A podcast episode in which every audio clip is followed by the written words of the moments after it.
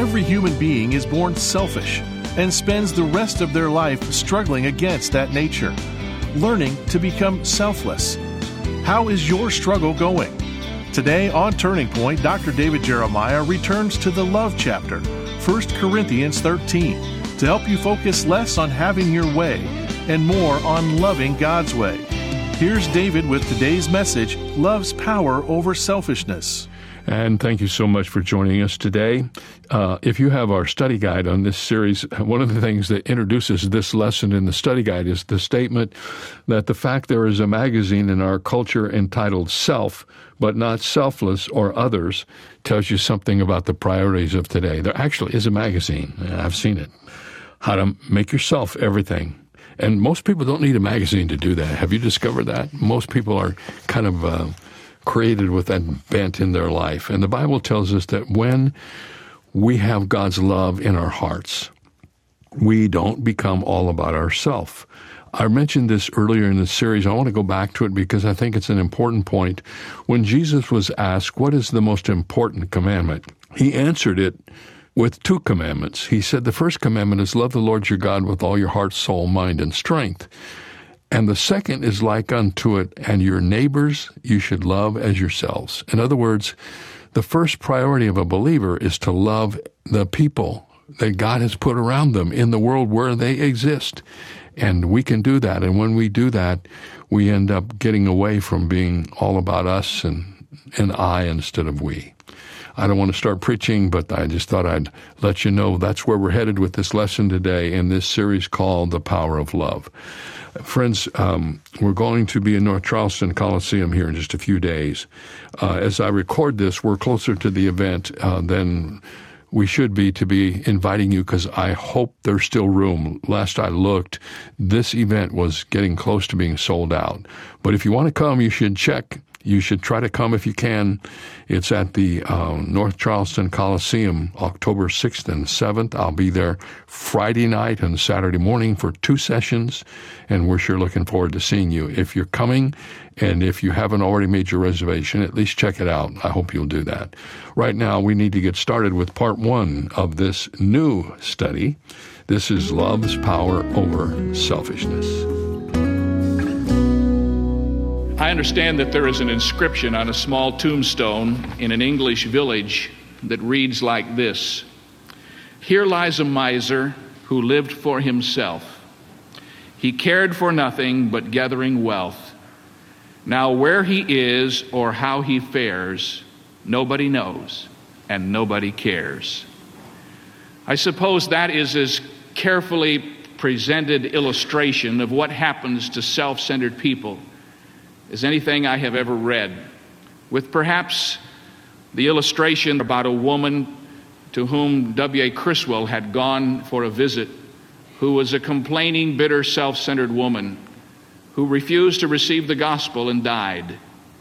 And when she died, the local funeral director called Dr. Criswell and asked that he would come and do the service. And he said, When I got there, I found out that I was the only other person there except the corpse and I had a funeral service that no one attended. He went on to say in his commentary on the book of Galatians that it illustrated to him the strangulation of selfishness in the life of a person. I suppose, in contrast to that, is a plain tombstone in the courtyard at St. Paul's Cathedral in London, which reads like this Sacred to the memory of General Charles George Gordon who at all times and everywhere gave his strength to the weak, his substance to the poor, and his sympathy to the suffering, and his heart to God. There are two ways to live in life one is the selfless way, and the other is the selfish way.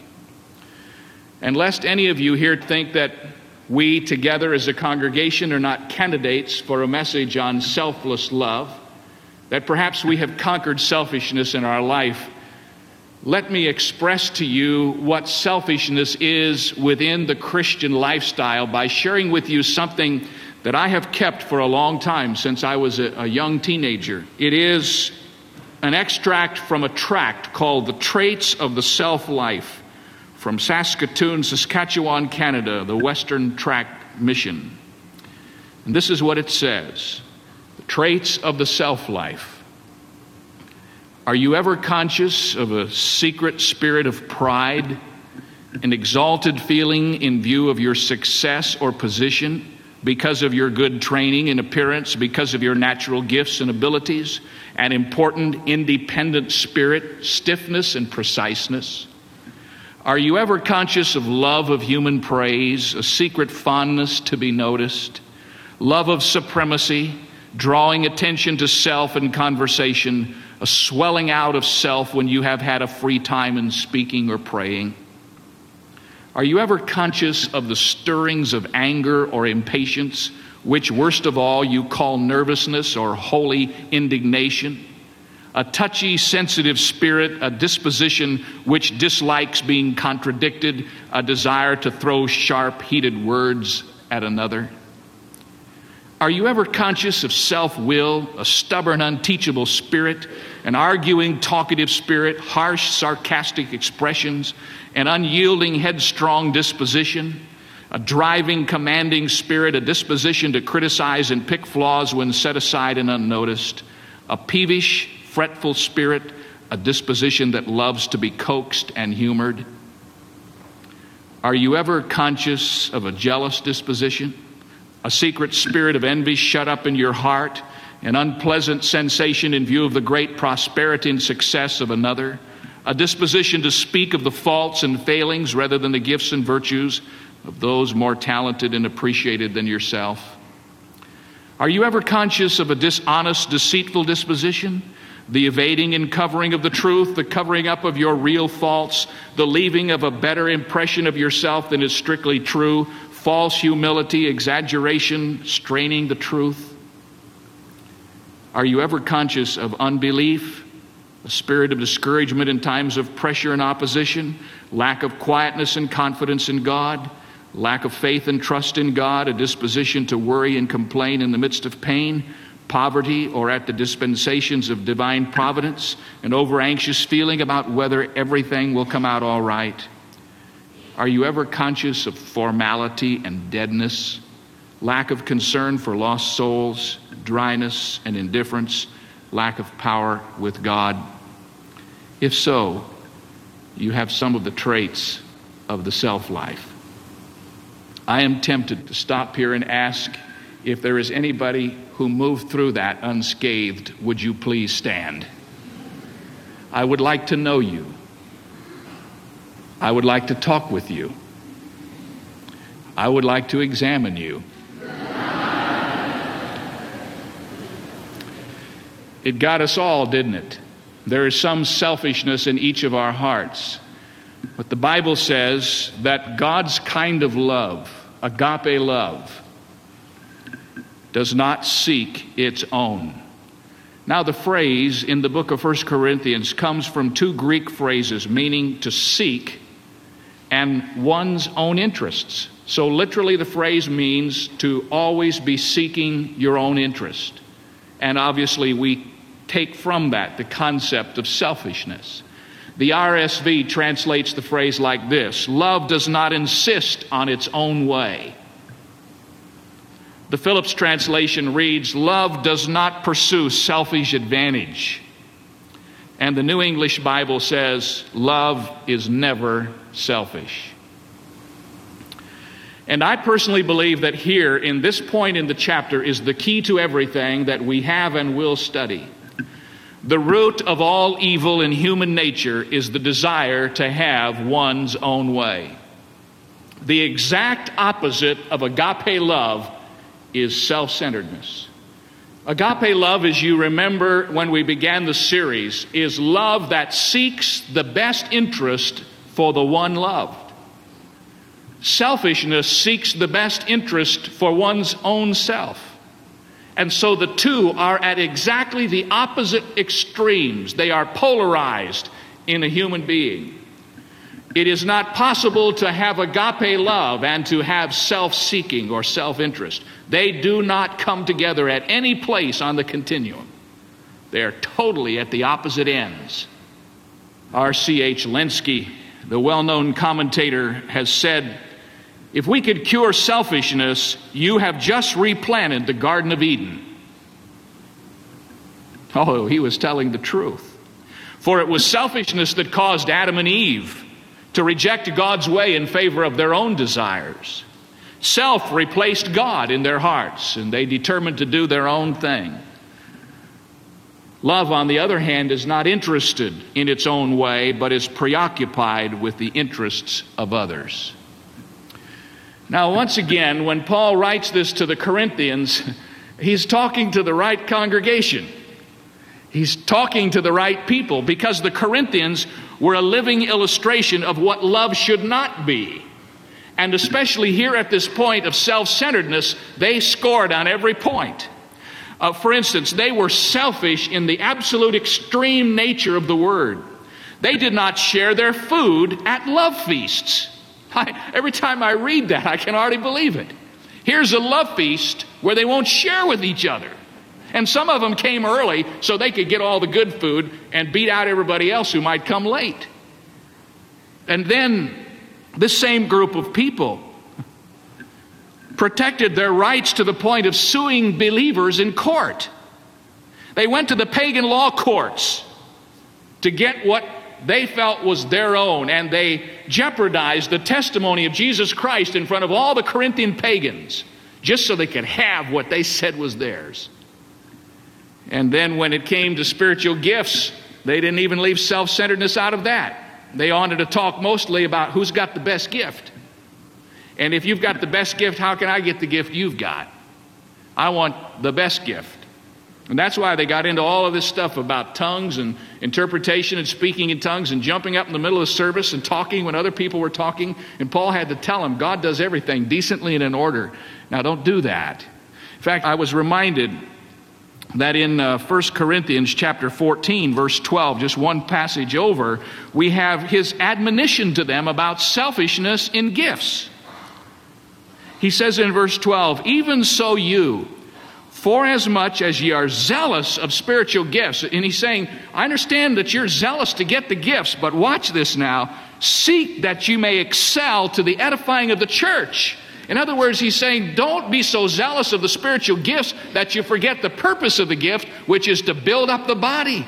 You're out striving to get the gifts. You're jealous and self centered in the gifts. You've forgotten the whole purpose of gifts is to minister to one another. And so he encourages them to stop using their gifts for other purposes than to edify the church. They were self centered, selfish people. And Paul wrote to them and he said, Love, God's love, does not seek its own interests. It's interesting to me as you read Paul later on and he's writing his swan song to Timothy, the last letter that comes from his pen before he dies. 2 Timothy chapter 3 verses 1 and 2 he's describing for Timothy what it's going to be like in the end times and here's what he said this know also that in the last days perilous times shall come. For men shall be lovers of their own selves, covetous, boasters, proud, blasphemers, disobedient to parents, unthankful, unholy. All of those characteristics come from the root of self centeredness. And I've grown up in this generation, so it's the only one I can uh, pronounce any judgment on as a preacher. And I'd have to say that if there's ever been a generation that's been more me centered, I'd hate to have lived through it. Have you ever seen a time, as you study history, when people have been more committed to doing their own thing? And the ego driven men and women think of themselves as supreme and all others as nothing. They actually put it in print. They tell you that you can intimidate others right out of your life as you crawl over them on the way to the top to achieve your own goals at their expense. And the phrase, do your own thing, has all of us in this modern culture dominated by individual rights and demands. We're living in a world that teaches that a man has the right to do whatever he pleases, regardless of how it affects others, just as long as he gets his own way and his goals are accomplished. Liberties have become licensed to sin and hurt others. But Paul jumps on that doctrine with both feet and he says, Love is not like that. Love does not seek its own. Love considers the other person and gets excited about seeing that their needs get met. I suppose I could stop here and give a marriage seminar because obviously here is where most marriages are in trouble. I don't do a great deal of counseling, but what little counseling I do with married couples who are in trouble, this is the root of the problem. This is the root of the problem in parent children relationships. This is the root of most of the problems in education. This is the root of business relationship problems. Here at this passage, here at this point, we are touching the hot button of human relationships in our culture today, and we are zeroing in on the major problem.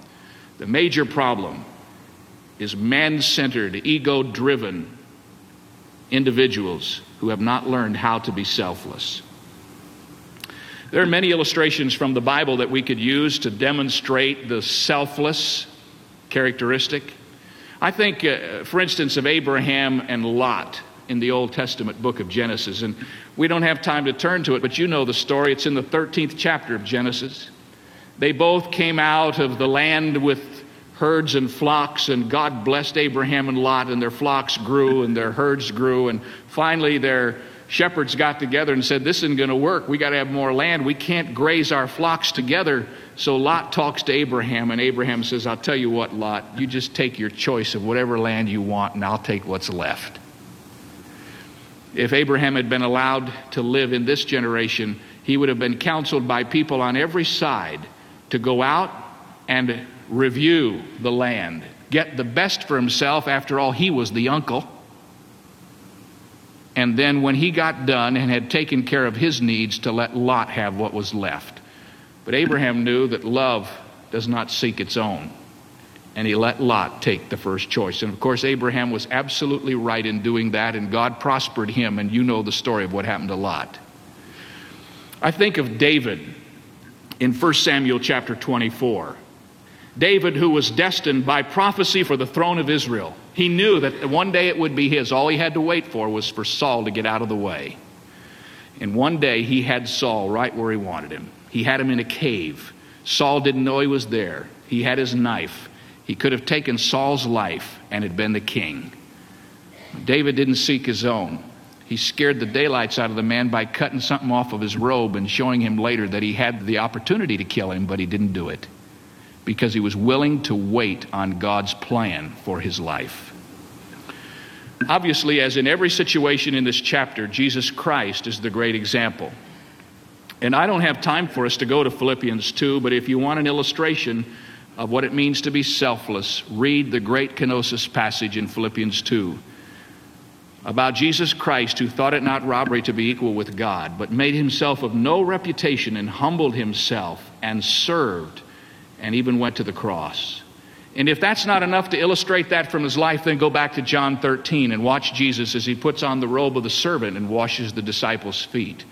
And if the two of them combined aren't enough, just read through the Gospels and you will see him over and over again, not willing to be ministered unto, but to minister and to give his life a ransom for many.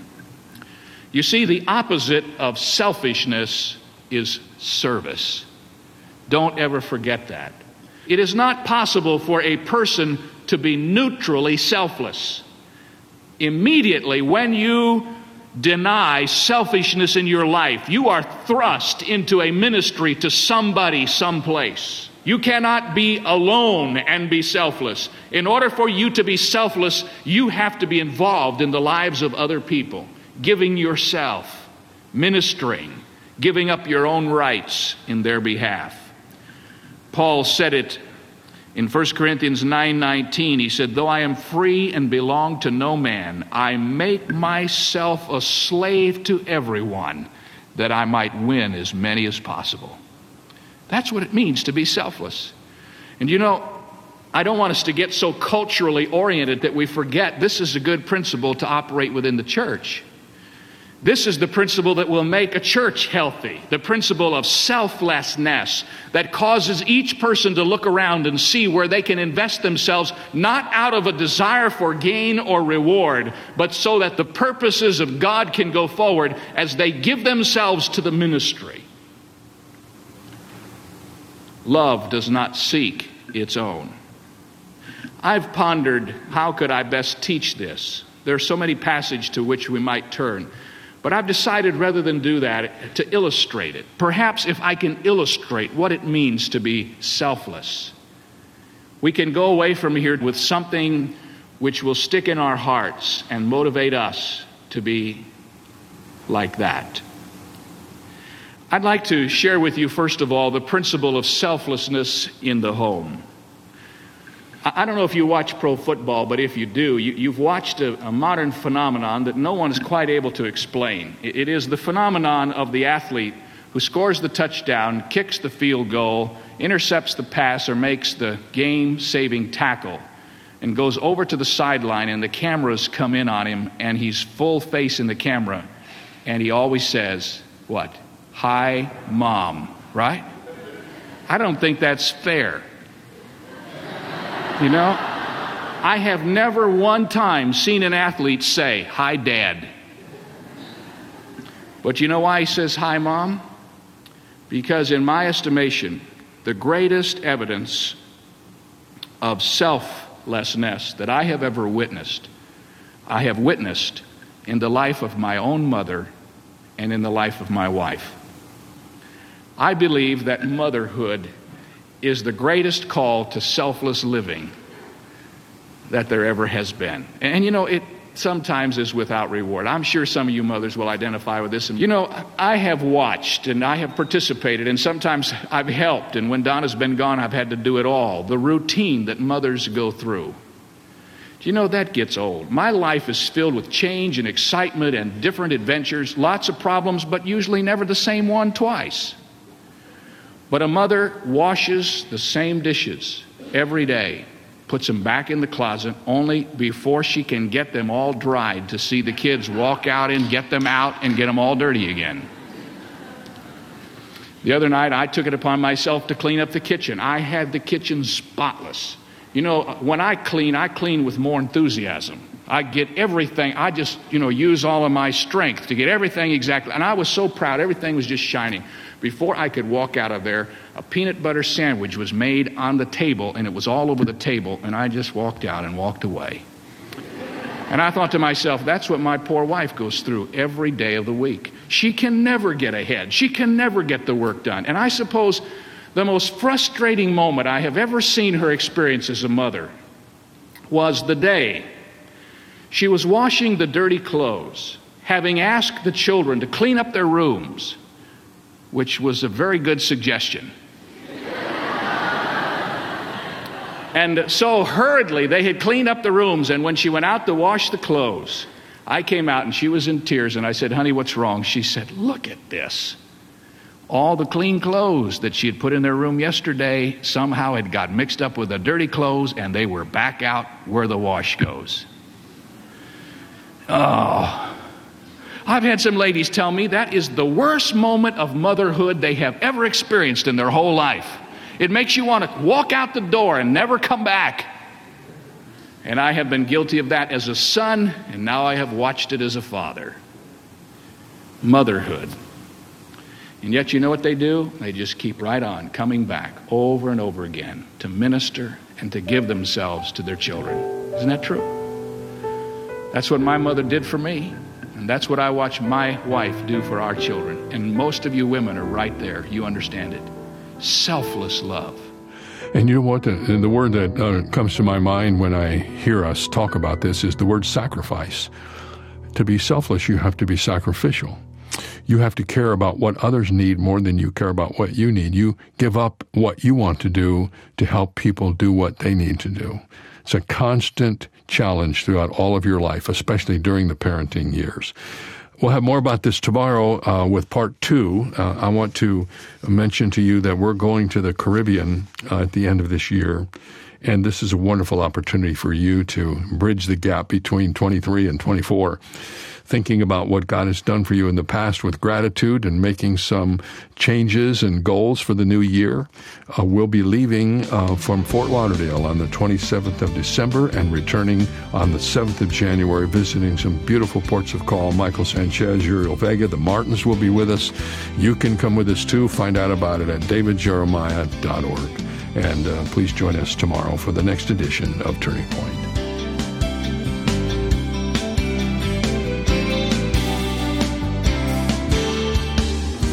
For more information on Dr. Jeremiah's series, The Power of Love, Please visit our website where you'll also find two free ways to help you stay connected our monthly magazine Turning Points and our daily email devotional.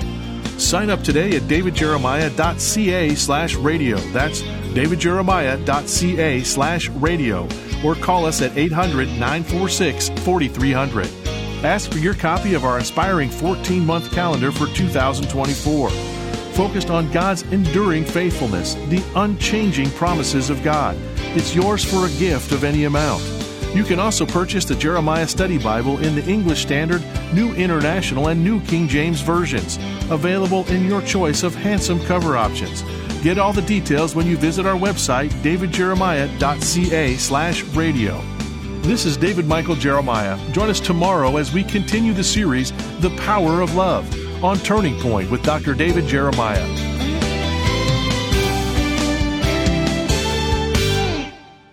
If you're ready to go deeper in your Bible study, Living the 66 Books of the Bible by Dr. David Jeremiah will help. You'll learn how to identify each book's purpose, theme, challenge, verse, and prayer. And it's yours with a donation of any amount to Turning Point this month. And if you give $60 or more, you'll also receive the first volume of this series and a Genesis through Revelation DVD. To learn more, visit davidjeremiah.ca.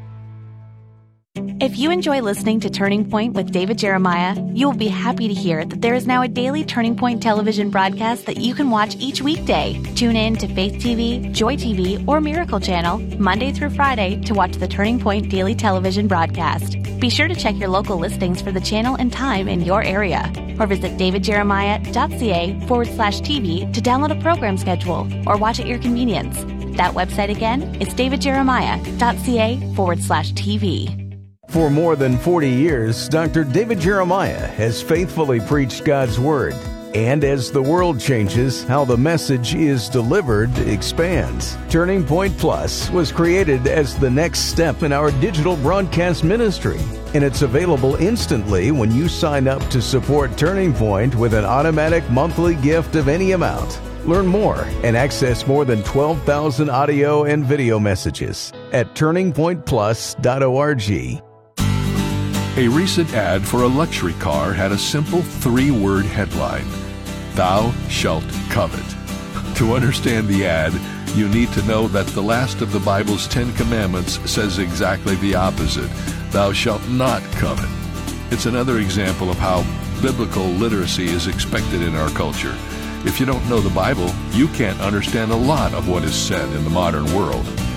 The Bible is the most influential book in world history and not just because it helps us understand car ads, it also helps us understand how to discover the eternal life God created us to enjoy.